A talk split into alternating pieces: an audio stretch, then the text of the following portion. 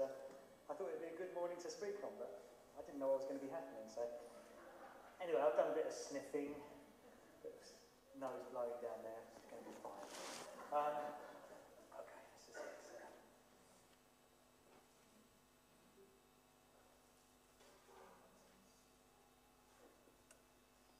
Ooh, looks good, doesn't it? Nice bright yellow. Okay, so at the start of 2023, we are going to be looking at Jesus. We want to fix our eyes on him again. Um, and we want to look at him from a variety of different angles. And so we've called the theme facets. Here's a couple of definitions for you if you don't know that word. One side of something many sided, especially a cut gem. Our Jesus is a beautiful gem, and it's going to be good to look at the different sides, the different facets of who he is and what he says. It's also a particular aspect or feature of something. And so we're going to be looking at the characteristics of who Jesus is, from the I am sayings to his personality, his gentleness, his strength, to, from his miracles to his parables. It's going to be amazing because he is so multifaceted. And as a speaking team, we're really, really excited about getting into this and moving forward together in this one, and I hope you are too. So don't miss out. And if you do miss any, catch up. As part theme, I'm going to be kicking off today looking at this Jesus as the light of the world. Start of 2023, a time for new beginnings. It's a great time for us to look at our relationship with Him as the light of the world. To look at what it means for us to be people of the light, and to look at our relationship that we have as people of the light with darkness, because that's important.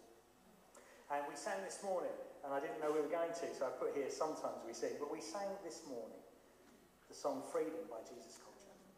And the opening line that we sang together was Step Out of the Shadows. And I want that to be the encouragement today, that we as people of God would step out of the shadows. Now, to those of you who are uninitiated, you will not know that two or three years ago I started wearing glasses for reading. For those of you who are initiated, you know that I can't stop mentioning it.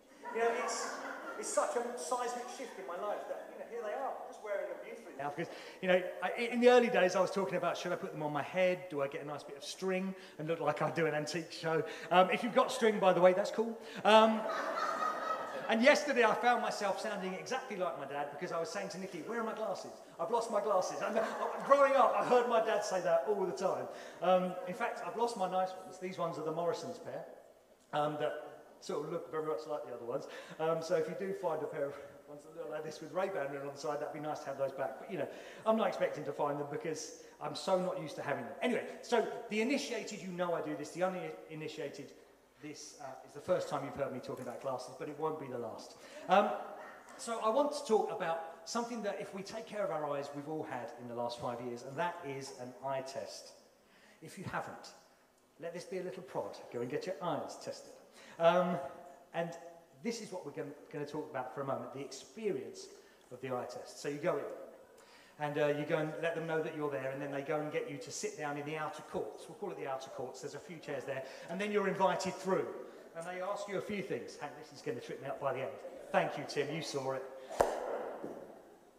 Thank you, buddy. Just lob that in there. We've got ex-worship leaders in there who didn't behave. Thank you, Tim. Thank you. We don't really. We don't.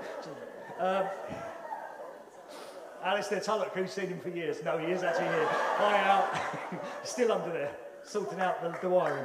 Um, yeah, okay, so you sit down, you go into the outer course, you sit down, and uh, they tell you then they're going to give you the, the puff of air on your eyeball. Yeah?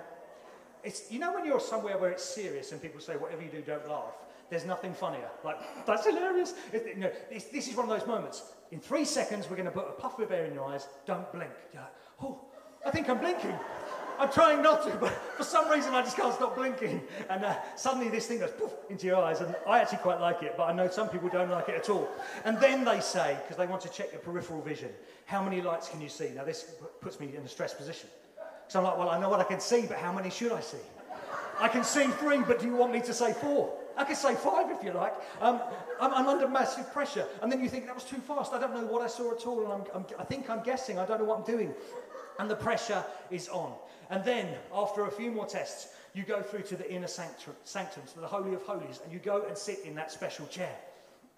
And suddenly, things come at you faster than the shopping on the Aldi conveyor belt. It comes just absolutely rapidly. Which is the brightest, green or red? oh, it's gone. I don't know. Oh, which, which one's more in focus, this black dot or this black dot? I'm always thinking, I don't know. I have no idea. I, th- I think I'm guessing my way through the whole thing. I think it's the left one. I think it's the right. I think the blue's brightest. Um, it's such a stressful time. Can somebody please make it stop? And then comes the time when everything you've learned about looking at bright lights all your life and not staring at the sun suddenly happens. They dim the lights. And then Obi-Wan Kenobi comes in with a lightsaber. in front of your eyes, oh, I think I'm burning. Like, I think my eyes are burning. I mean, it said, oh, look, a little bit of fun. Um, yeah, suddenly this massive, massive bright light goes into your eyes, and you feel like you every part of your eyes are, are burning. And it's exactly what you've been told not to do. Now, silly stories aside, whether, whether it's the optician's chair or whether a doctor's got a small torch and shining it in your eyes, it's important to see how we respond to the light. In the darkness, our pupils dilate, they get bigger, and in the light, they constrict. And there's a condition where pupils are excessively constricted. So your pupils are like little dots, and that's called miosis. And I was going to strapline this message, walking with miosis, but it sounded a bit too much like a, a, you know, a clinical condition. So I think we'll call it walking in the light. But as people of the light, we should actually have more pinprick pupils than dilated pupils. So think that one. Think about that one. We should walk in the light, probably a little bit more than we do. So Jesus in the writings of John is regularly referred to as light. And we have actually had a couple of messages about Jesus being light at the end of last year, so do have a listen. They were amazing. This is where it starts in John. in the beginning was the Word, and the Word was with God, and the Word was God. He was with God in the beginning. This is Jesus, by the way. Through him all things were made. Without him nothing was made that has been made. In him was life, and that life was the light of all mankind. The light shines in the darkness, and the darkness has not overcome or understood it. So Jesus is light. Again in verse 9, the true light that gives light to everyone was coming into the world. So, right at the start of John's gospel, we hear that Jesus is light. And then a few chapters later, Jesus confirms it in chapter 8. He says this or it says this When Jesus spoke again to the people, he said, I am the light of the world. That's pretty definitive, isn't it? Whoever follows me will never walk in darkness, but will have the light of life. So Jesus is light. Pretty simple to understand. And we are designed to live in the light and not in the darkness. And I think most of us would agree with that. Let's look at Isaiah 9. We, it's a classic Christmas verse, and we heard it even here on Christmas Eve. The people walking in darkness have seen a great light. On those living in the land of deep darkness, a light has dawned. Yes, we have the light. We are people of the light. And yet, and yet, it's so easy for us to not live as people of the light. Maybe to live as people of the shadows. Maybe to live as people of the half light, the occasional light. Maybe in the dark. And I've been so challenged in preparing this message that God doesn't want us as His church to live with what we might call acceptable levels of darkness. But He wants us at the start of this year to come fully and passionately into the light. Now, you may think, hold on, Pete, I've said yes to Jesus, so I'm not in darkness. After all, Pete, Jesus did say this I am the light of the world. Whoever follows me will not walk in darkness, but will have the light of life. So you can't, I'm already the converted. You can't speak to me about this one. But the key word is follow. Whoever follows me will never walk in darkness. And for those who are interested in Strong's concordances, that's the Greek word 190. Check it out. And it means to follow, to walk the same road as, or to accompany as a disciple. So it's not make a one off decision 20 years ago. So here's a paraphrase of that verse I am the light of the world. Whoever walks the same road as me, accompanying me as my disciple, will not walk in darkness, but will have the light of life. You see, there is a difference. And we are called to follow closely and to be his disciples and to walk where Jesus would have us walk. It is still possible as followers of Jesus to live in the semi darkness. And at the start of this year, God is calling us higher. Let's read this really passage, uh, challenging passage from 1 John. This is the message we have heard from him and declare to you God is light. In him there is no darkness at all. If we claim to have fellowship with him and yet walk in the darkness, we lie and do not live out the truth. But if we walk in the light as he is in the light, we have fellowship with one another. And the blood of Jesus, his son, purifies us from all sin. I find it really challenging. This, this is a challenging passage, uh, passage, and it would be brilliant to do a message just on that little passage.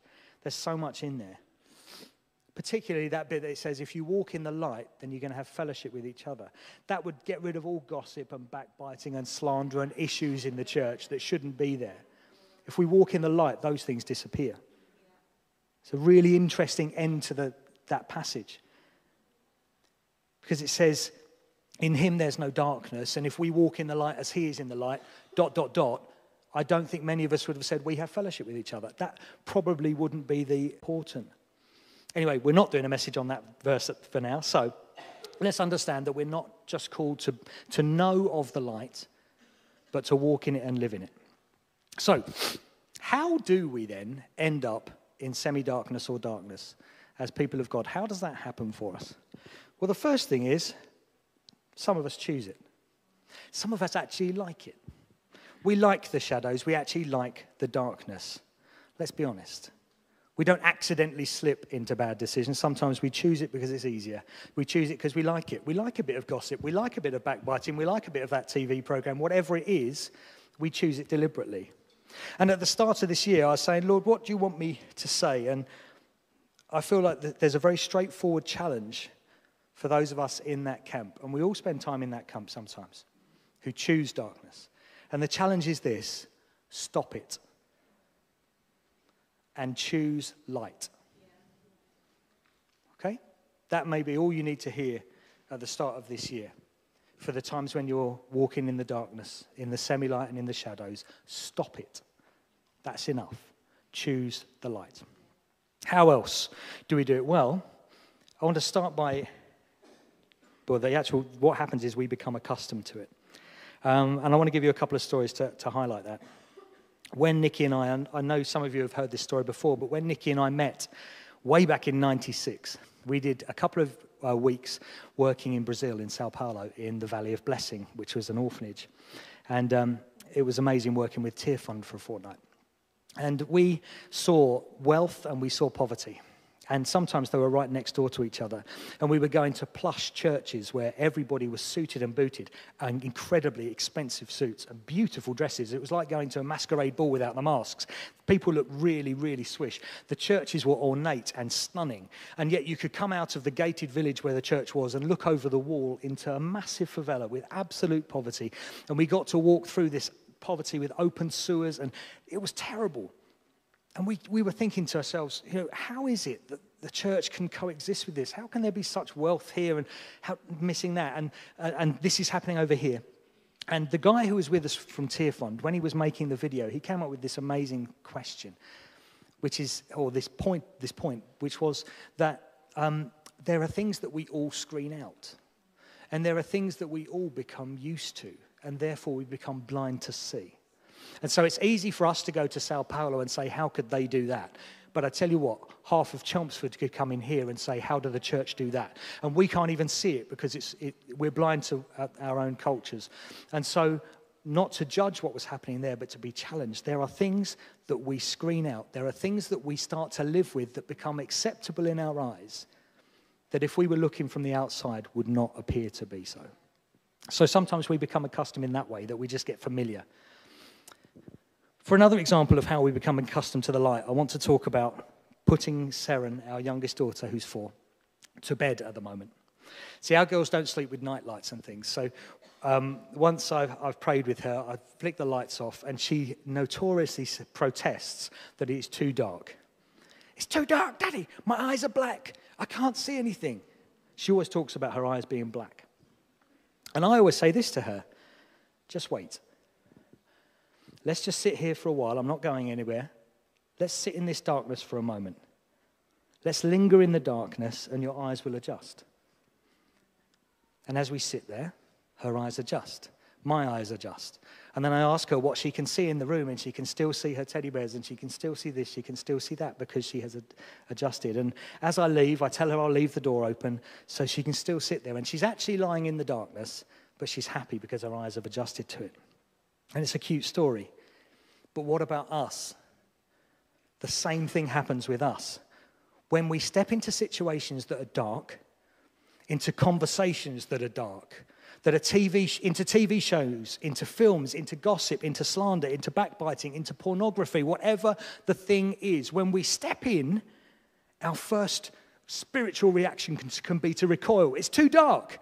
It's too dark. I, that, that's not me. And the enemy whispers in our ear, just stay here for a little while longer. Just linger in this place for a little while longer. Your eyes will adjust, your spirits will adjust and you'll realize it's not really that dark. And you can justify yourself because you'll see other people there in that darkness that you think, well, if it's okay for them, it must be okay. What a challenge it is for us that we mustn't become accustomed to things that are darkness when we are called to be people of the light. Because soon we stop noticing that there is a lack of light. And perhaps we even forget what the brightness feels like. If we look at Isaiah 9 for that. We've read it already once. The people walking in darkness have seen a great light. On those living in the land of deep darkness, a light has dawned. What are the people doing in darkness? They're walking in it. They're not stumbling, they're not tripping up, they're accustomed to it. It doesn't say the people stumbling around in the darkness. These people are used to it. And those people who, you know, I've seen programs sometimes, just see it on TV, where you, you see somebody who is physically completely blind.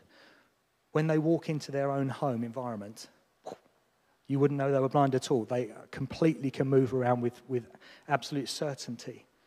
And for us who have spiritual blindness sometimes, we can get into the familiarity of a dark place, but we can move with such fluidity you'd think we could see everything very clearly. The people walking in darkness have seen a great light.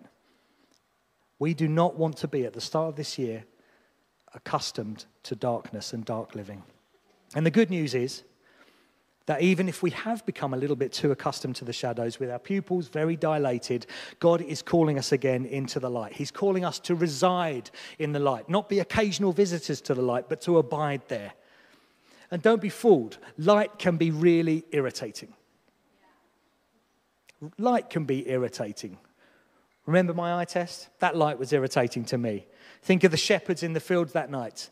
Light can be really, really irritating. You know what? Aria, Kate, was wearing this hat earlier. Thank you, Grandma. Okay. So, now, I don't look great in hats. Top of my head's probably the slimmest part of it. So put this on. I look like I weigh 27 stone. So there I am. Sorry, babes. Sorry about this. Oh, there go. There it is. Woo! Now, Grandma thought these would be great for all grandchildren this year, um, and I'm sure they will be. But Aria was wearing this earlier, and she walked into the prayer room and she was blinding all of us. Now, I'm going to walk off the platform for a bit, so people at home, just imagine what's happening. So, if I go down here and, and start to talk to people with this bright light, it's really quite irritating. Hello. Hello. What do you think of that light on my face? So, the thing about a bright light like this is that the reaction that people were getting earlier was this. Oh, you've seen that in films. Often baddies, be they zombies or be they I am legendy things or uh, Dracula or something, when they're with the bright light, oh, can't have the bright light. Even the orcs, if you're watching the latest series, I'm going to leave this on. Makes a good point. But um, the orcs uh, in the latest uh, Lord of the Rings series thing, they don't like the darkness, the brightness at all. They have to stay in the dark. It can be irritating when things are really, really bright. Saul on the Damascus Road, bright light. As I said, shepherds in the fields. A bright light in the middle of darkness is not comforting. It's not comfy. It hurts our eyes and can be painful. But once again, if we'll let our eyes adjust, we can start to see clearly. In fact, we can start to see more clearly than we ever saw before. Because when you come out into the brightness, you can really see everything He has for us, everything we're designed to be, everything we're designed to do. Just reside with Him in the brightness, and you'll see so much. And as I said just then, it can be painful to be bright. And I know when I was much younger, this is a challenge to us as the church. When I was younger, I found people who were passionately following Jesus a little bit annoying. I found just just chill, just could you just tone it down a bit? Always want to be praying about something. There's all, you know, holier than thou. You know, that sort of thing. It's like, oh, just calm down. Just be like the rest of us. Be normal. It's all right to love Jesus, but you don't need to be over the top about it. Now, that's how I used to think. Why? Because the brightness in them was irritating to me. I didn't like it. Just calm down. Just go in the shadows with the rest of us. That is not how we should live. If you have a passion for Jesus, don't allow anybody to pour water on it. And if you are a, could you imagine if you actually had to write down one of the things you do in the life of the church? I pour water on passionate Jesus followers. You wouldn't write it down. So don't allow your spirit to do it. When you see somebody who is passionate about Jesus and on fire for them, just say, Come on, how can I fan this a bit more, you absolute nutter? Let's go and change the world together.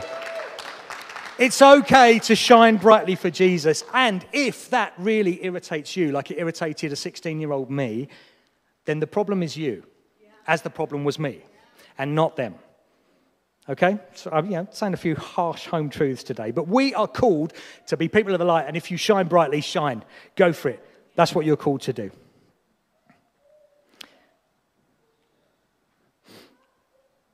This is the message we have heard from him and declare to you.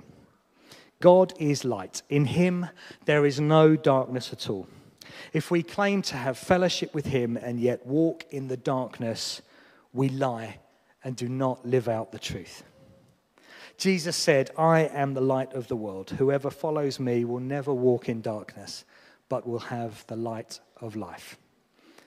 So, at the start of this new year, let's spend some time thinking about what we have become accustomed to and let's choose to step out of the shadows into the brilliant radiance of Jesus.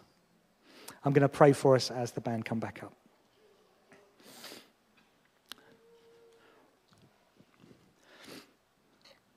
Lord, we thank you that you are the light of the world. And Lord, we hear and we understand that we are to be people of the light who live, who abide, who reside in that place with you with pinprick pupils because it's so bright wherever we go. Lord, forgive us that we so easily slip into the shadows and into the half light and into the darkness. We want to just, why don't you lay your hand on your, on your heart? Lord, we want to commit this year to be people of the light.